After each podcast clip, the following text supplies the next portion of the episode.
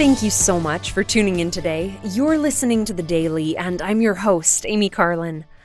I recently had the chance to read a message from President Ezra Taft Benson that he gave at a general conference of the Church of Jesus Christ of Latter day Saints back in 1989.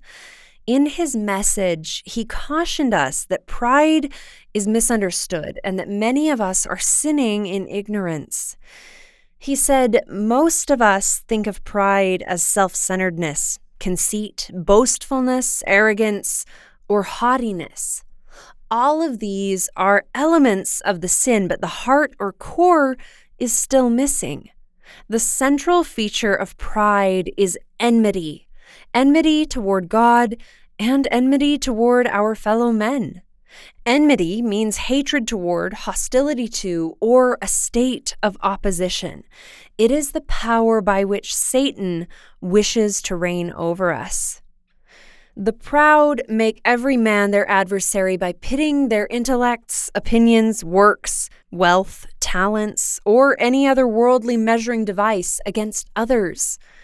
In the words of C.S. Lewis, pride gets no pleasure out of having something only out of having more of it than the next man.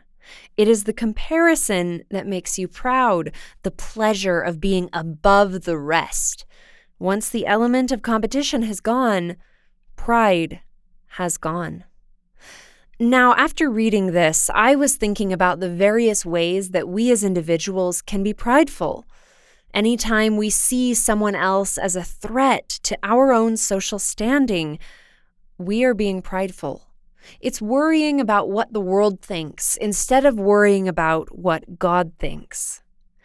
Sometimes pride might appear as wanting to do something yourself when you really ought to ask for help. Sometimes it might show up as self deprecation.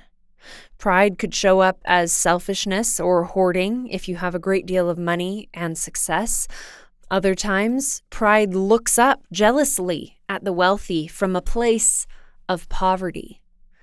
We can be prideful when we become overly invested in being different for no reason other than to stand out in a way that we don't need to, or when we try too hard to fit in with a group of people that we really shouldn't emulate.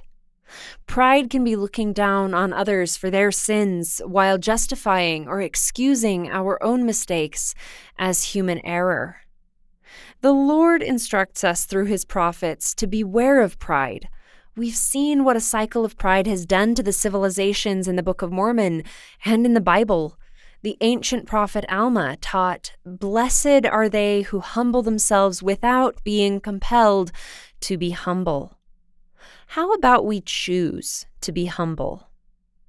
If you would like to read the rest of President Benson's thought provoking message, look up Beware of Pride on the church's website. Thank you again for listening today. The Daily is brought to you by the Church of Jesus Christ of Latter day Saints.